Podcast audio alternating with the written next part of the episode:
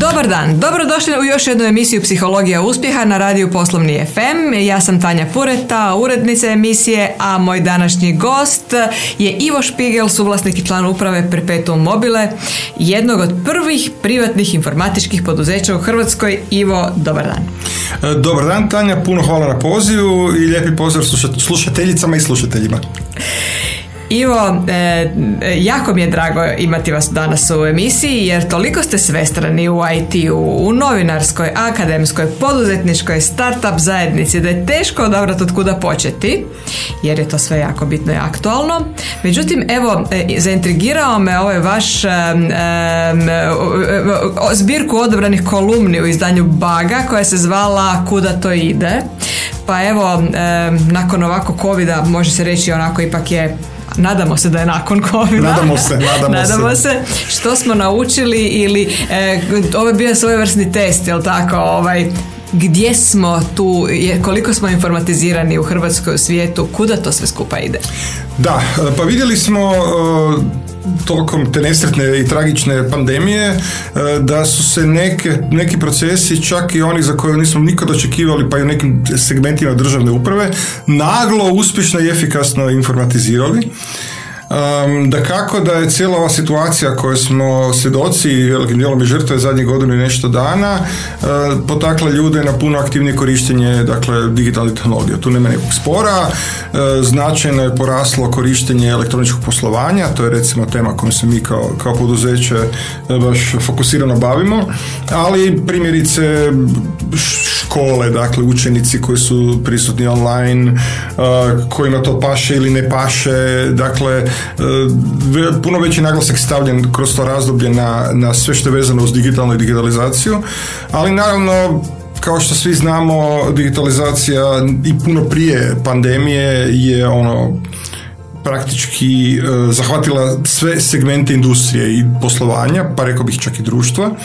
E, I to onda ima neke svoje pozitivne, ali ne uvijek isključivo pozitivne rezultate.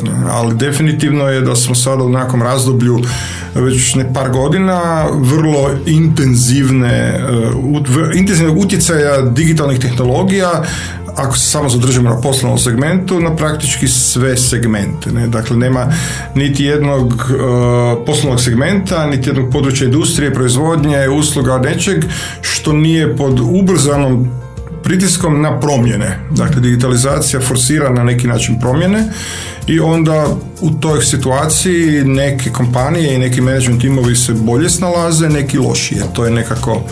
A kuda to sve ide, ići će se sigurno samo dalje ubrzanoj uh, digitalizaciji. Ja sam na svom Twitter profilu imam onaj kratki takozvani bio i u tom kratkom opisu piše tehnoskeptik. Dakle, ja sam osoba koja je veliki zagovaratelj i bavim se digitalnim dakle, tehnologijama čitavog života i moja kompanija, ja živim od toga, ali uh, od uvijek sam nekako nastojao pratiti i te nekakve negativne reperkusije, uh, efekte, posljedice na društvo o kojem bi sad mogli isto tako razgovarati na dugačke na široko. Znači, e, tehnologija dobar sluga, loš gospodar ili kako to nekako? Pa da, e, da. Pa mislim da se to zapravo najdramatičnije vidi na području tehnologije koja je bila puno više u fokusu javnosti kad smo mi bili mali, a to je nuklearna tehnologija. Dakle, u to vrijeme 60. godina još su friške bile uspomene na znači Hirošimu i Nagasaki i na tu utrku na oružanju snimali su se filmovi o tome da li će Amerikanci i Rusi napasti jedni druge. E,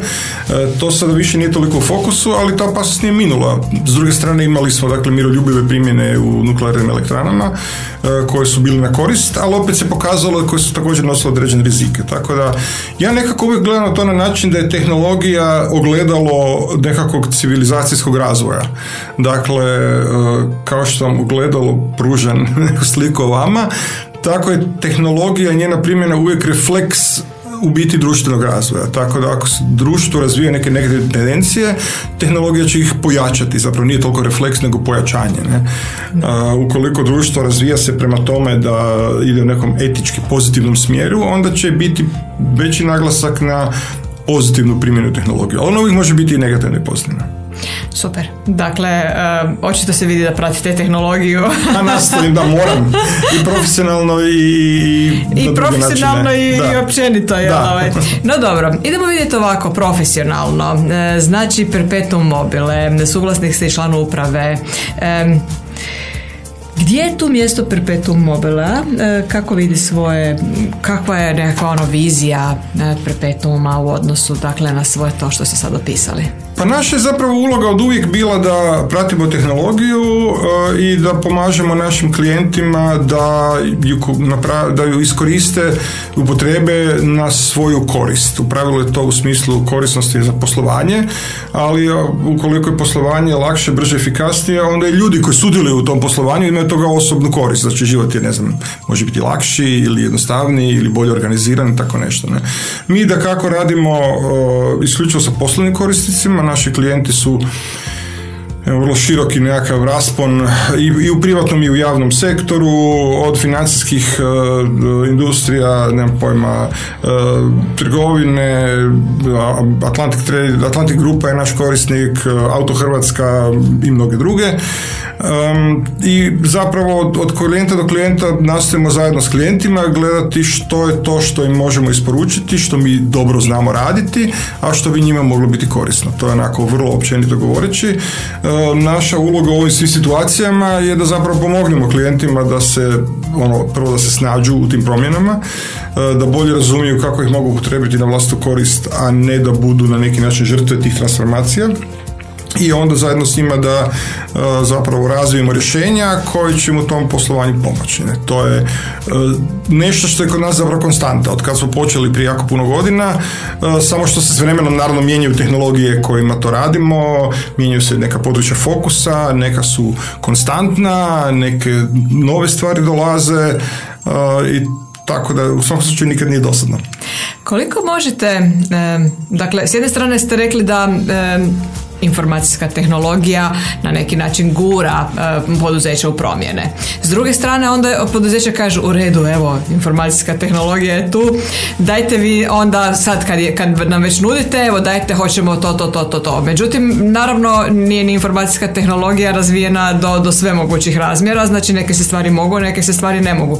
Dakle, moje pitanje je koliko tehnologija gura e, poduzeća, a koliko poduzeća guraju opet informatička poduzeća da se razvijaju s obzirom na potrebe poslovanja.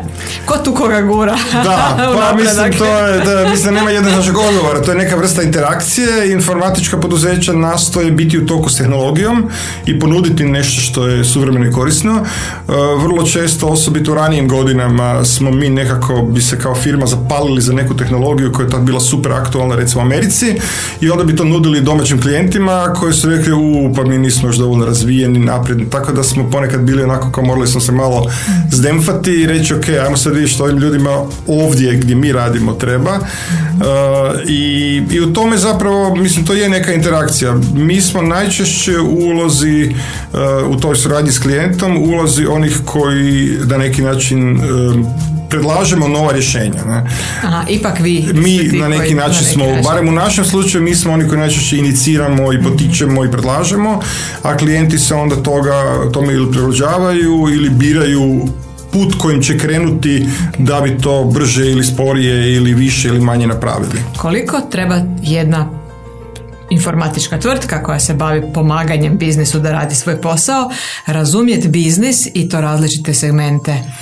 E, pa to donekle ovisi o tome koliko je, e, koliko su rješenja koja ta kompanija nudi e, bliska poslu. Drugim riječima, primjerice, ako se radi o kompaniji koja radi nešto što je, ajmo reći, serverski sistemi, data centar, isporučuje servere, mreže i tako dalje, onda će vjerojatno više razgovarati sa primarno sa informatičarima u tom poduzeću jer zapravo e, ne znam upravu, prodaju, marketing ne zanima što je iza kulisa sve dok to radi.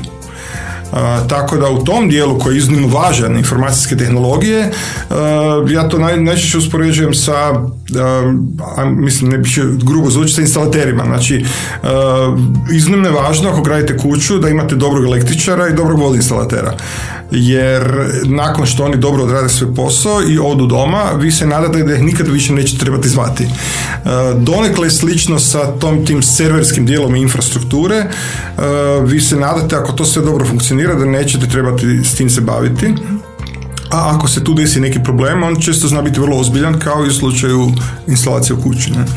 E, to povlači između ostalog to za sobom da su naši kolege, i mi imamo naš tim isto tako u firmi, ali i druge kompanije koje se tim bave, na nekako na našu njihovu žalost nisu možda dovoljno u posvjetlom reflektora koliko su možda neki drugi koji rade stvari kao što recimo web dizajn. Dakle, vi imate web dizajn i onda imate nakon na godišnju nagradu za najbolje web dizajn ono, rješenja i onda se tu šampanjac reflektor i tako dalje. Međutim, ova priča iza kulisa je jednako toliko važna i ona mora dobro funkcionirati. Nema godišnje nagrade za najbolju instalaciju. Nažalost ne, ili ima pa, nekih sličnih, ali... to je nepravda. ali natrag na vaše, na vaše pitanje, Tanja, e, naravno, u ovom segmentu u kojem se mi bavimo i drugi naši kolege podrškom direktnim poslovnim procesima, konkretno u našem slučaju to su tri ključna segmenta, jedan je e-business, odnosno e-commerce, drugi je ono što zovemo content management ili jednostavnije rečeno web portali i treći je baš digitalizacija samih poslovnih procesa. To su tri segmenta u kojima naši ljudi iz našeg tima moraju jako dobro razumjeti koje su poslovne potrebe korisnika, da pače dosta često mi pomažemo klijentima da sami osmisle te poslovne potrebe. Dakle, da sami prepoznaju to je užasno izraubana riječ, ali nažalost ona je prikladna, e, potrebe za digitalnom transformacijom. Jer digitalne tehnologije nose taj nesretni potencijal transformacije, što znači da i pružaju priliku, ali nameću, rade pritisak da se poduzeće promijeni na način da bude kupcu i klijentu e, jednostavnije s njim raditi. Ne. Daću vam banalan primjer. E, prije nekoliko dana htio sam ono otići na gablet s jednim kolegom jednom poznatom zagrebačkom, ne fancy, nego običnom restoranu koji se bavi roštiljem. Ne. I imaju lijepe web stranice i Facebook i tako dalje. I ja se njima javim na Facebook, na Facebook Messenger. E, oni imaju više lokacija što je važno za priču. I ja kažem, dobar dan, želio bih na vašoj lokaciji u četvrti toj toj, XY kvartu, stolu dva sata i da za nas dvojcu. I odgovara mi netko na Facebooku i kaže, oprostite, kod nas se rezervacije mogu raditi samo preko naše web stranice. Dakle, to je za mene prvo onako loše iznenađenje, jer sam do tada u drugim mjestima već x puta preko Messengera zamolio za stol i svaki put su rekli nema problema ako je bilo stola. Ne. U ovom slučaju ne, ne, našu web stranicu. Dobro ja sad odem na tu web stranicu i tamo me tekne web forma. I ja sam trebao ispuniti ime, prezime, adresu, broj telefona i ne znam još možda nekoliko podataka da bi rezervio stol. E sad kad sam već bio na toj web stranici nije mi se dalo sad dodatni telefon, ali dobio sam inspiraciju da sad idem trećim kanalom i da ih zovem na telefon i da onda to u jednom telefonskom razgovoru riješim. Ipak mi ispunjavanje te web forme bilo jednostavnije, ali ono čemu? Znači zašto? Da, da, i to je onda osvještavanje klijentu da postoje s obzirom na zahtjeve njihovih klijenata da mogu biti, da može i mudrije, jel? Tako je, naravno. A drugi primjer koji je meni vrlo drag, uh, dakle, moja supruga kao i mnoge žene vježu pilates i kad je pukla karantena i korona, uh, dakle, studio u kojem je ona do tada išla se digitalno transformira u roku od jednog vikenda. Dakle, oni su u petak bili u dvorani i ako se sjećate u ponedjeljak smo svi dobili zabranu svih mogućih vrsta oblika. U ponedjeljak jutro na Zoomu e, dvije trenerice i sve žene koje su sudjelovale su uredno počele vježbati i od tada na ovamo rade sad kad se malo otvori onda ima i dvorana mhm.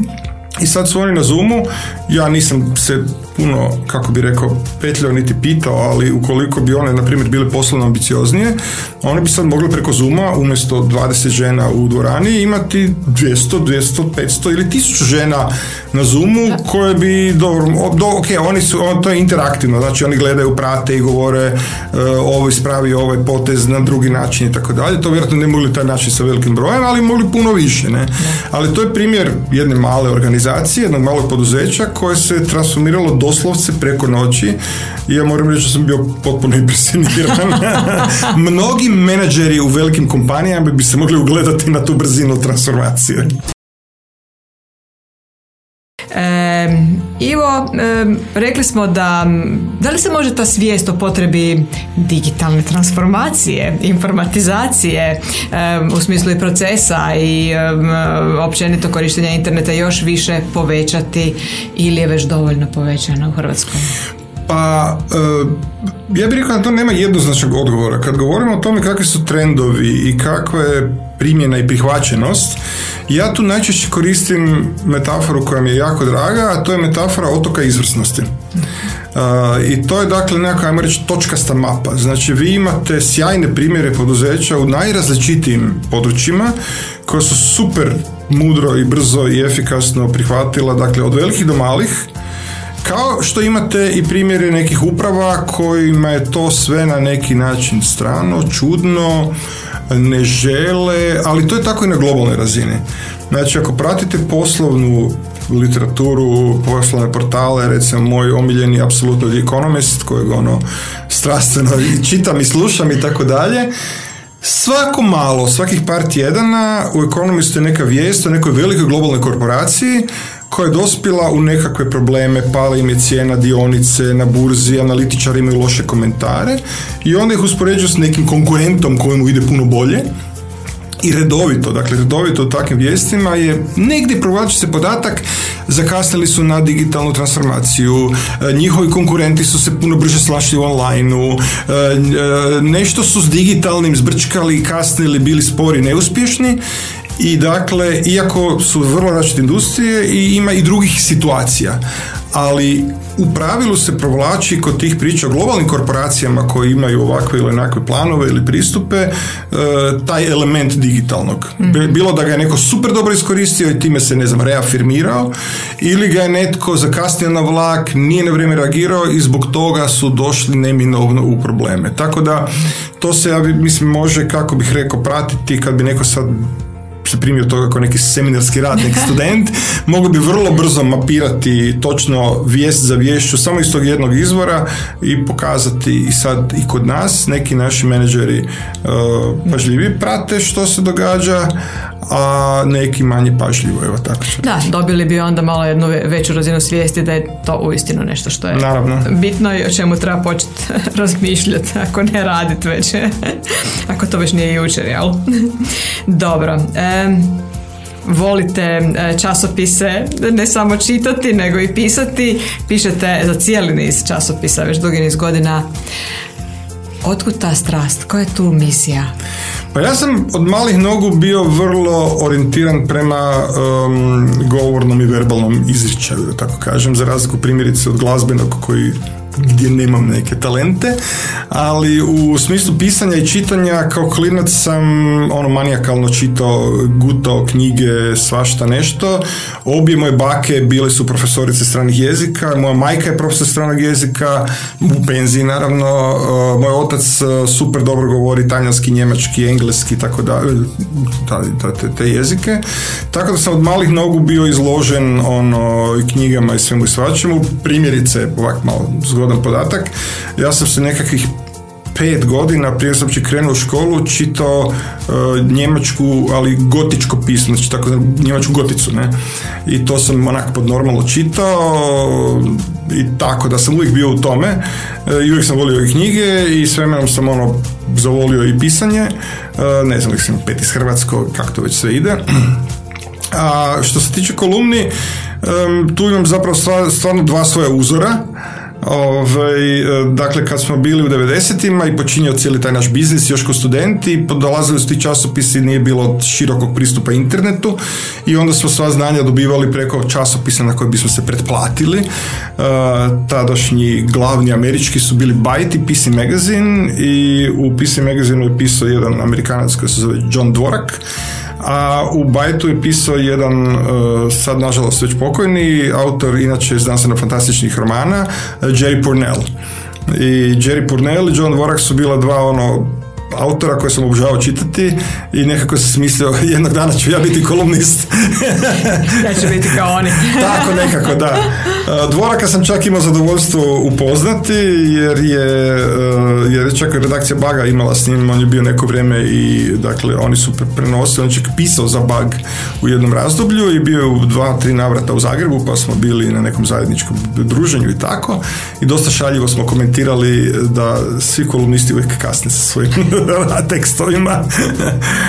Ali ovaj, tako da mi to, to me od uvijek veselilo ne? E, tako da evo napisao sam i te neke za sada dvije knjige još uvijek e, sad spremam neku treću neku potpuno desetu temu koja nema veze sa tehnologijom niti sa biznisom. Um, a i te kolumne, dakle, dugo pišem. Bio sam među pokretačima Europskog tehnološkog portala koji se zove tech.eu, dakle tech.ech.eu. Tamo sam neko vrijeme pisao vrlo aktivno, već neko vrijeme ne nalazim vremena jer imam puno drugih obaveza. Ali evo, zapravo u mreži, a prije toga u bagu pišem stvarno kontinuirano već ono jako puno godina.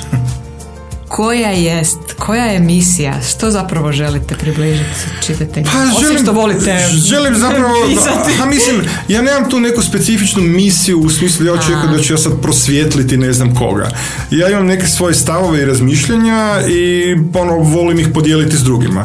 Bilo u diskusiji, bilo u kafiću za ručkom ili u nekom druženju s prijateljima ili na ovaj način kroz kolumne. povremeno sretne nekoga ako kaže ja pročitao sam tvoju zadnju kolumnu, baš mi se svidjelo i to je uvijek nekakav e, dodatni, dodatni nagrada, ali u biti barem moj nekakav slučaj, ja pišem zato što imam za tim potrebu. Dakle, imam želju se na taj način izraziti, imam već taj format koji je uhodan, znači kolumne u mreži koja ide jednomjesečno i, ove, i to je nešto što me ono, baš na neki način zadovoljava i I onda ako izazove reakciju i diskusiju, fantastično, ako ne, možda neko nešto naučio, ako ne, opet dobro. Upravo tako.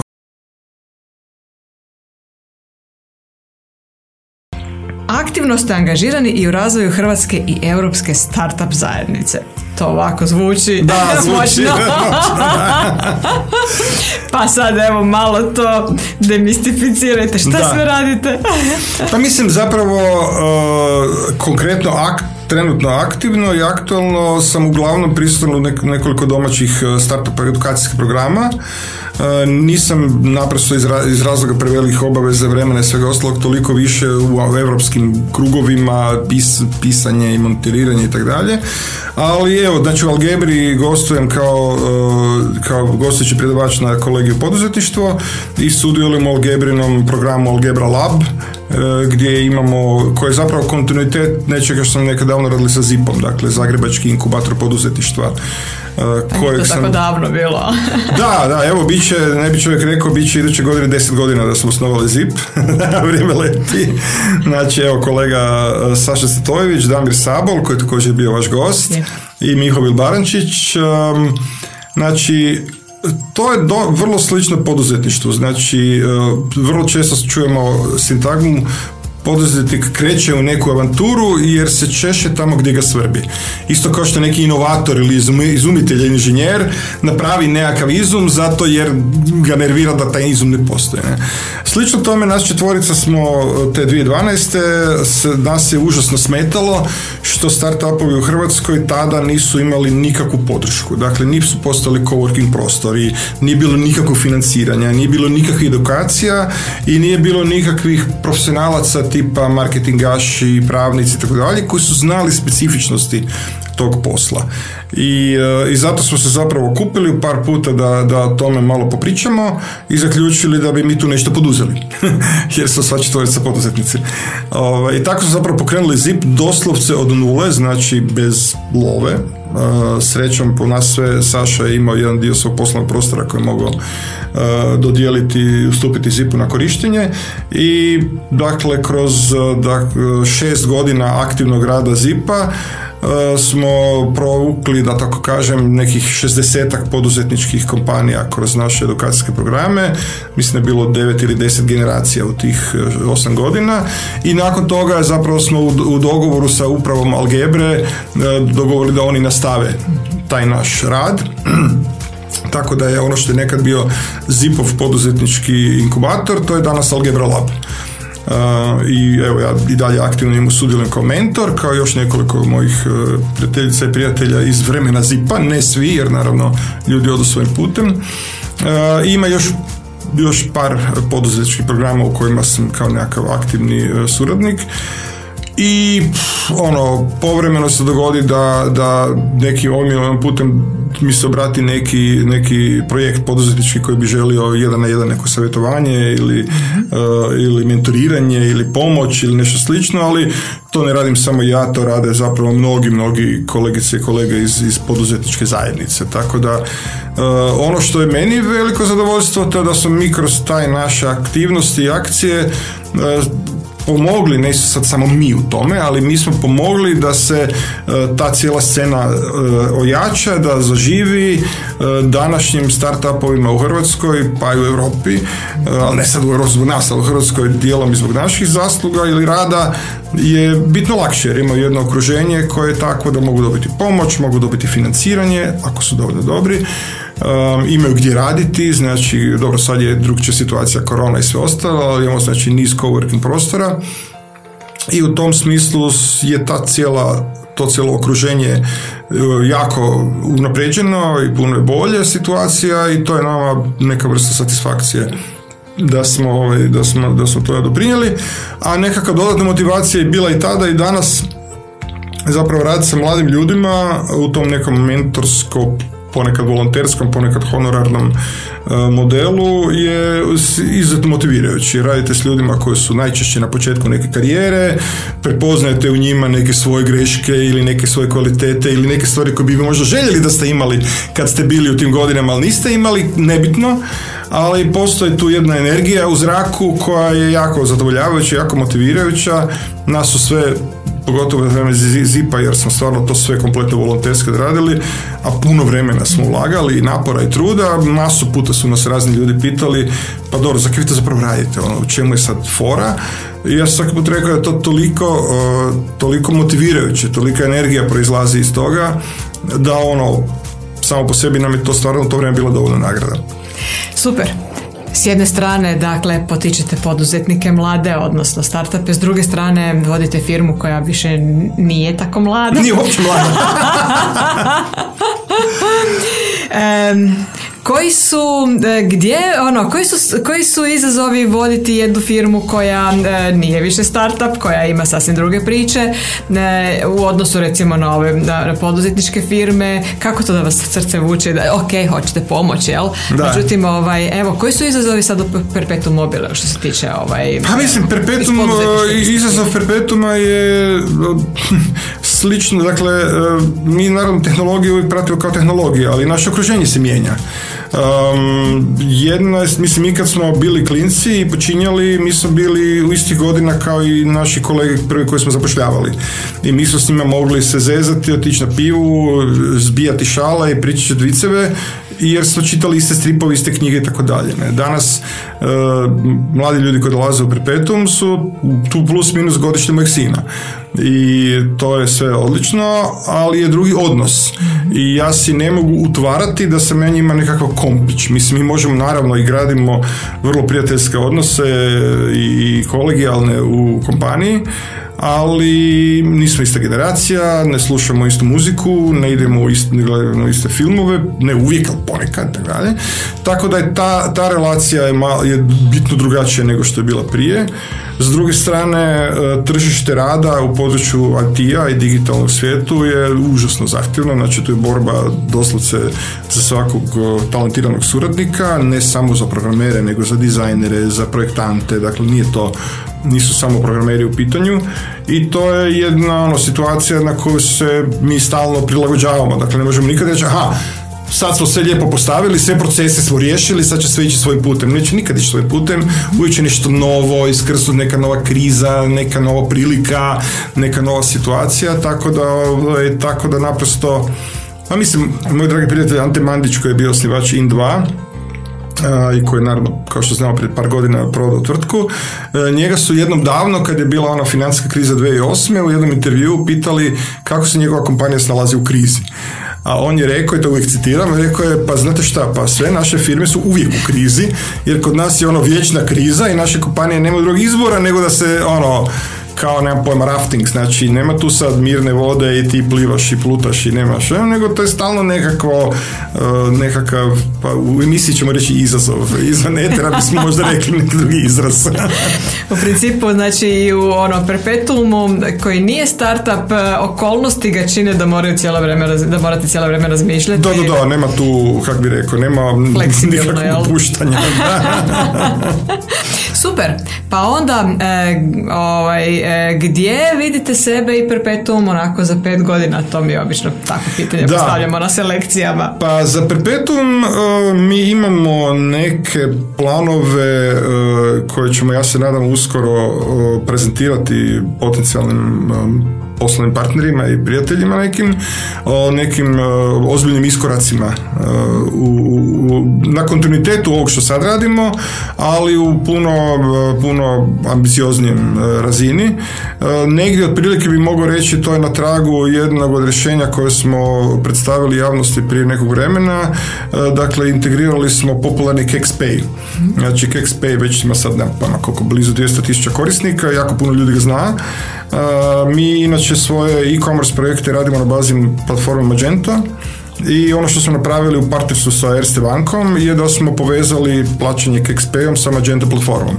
Drugim riječima, ako vi imate svoj Magento web shop, onda sada taj kupac vašeg, u vašoj trgovini može platiti koristeći keks, što je beskonačno puta jednostavnije nego da utipkava kreditnu karticu. Znači vi dođete, kliknete, otvori se QR kod, vi ga snimite, vi ste kupili to što ste došli kupiti i to smo ocijenili da je put koji pružuje jako puno potencijala iz jednostavnog razloga što je kao i u drugim područjima, područje financijskih tehnologija vjerojatno jedno od onih koje je najžešće zahvaćeno promjenama u digitalnom, kao posljedica digitalnog, dakle nove banke, Revolut, N26, fintech, cijela revolucija i tako dalje mi zapravo tražimo svoj put da poveznici te fintech revolucije i svijeta elektroničkog eh, e-commerce, ne, znači elektroničkog poslovanja.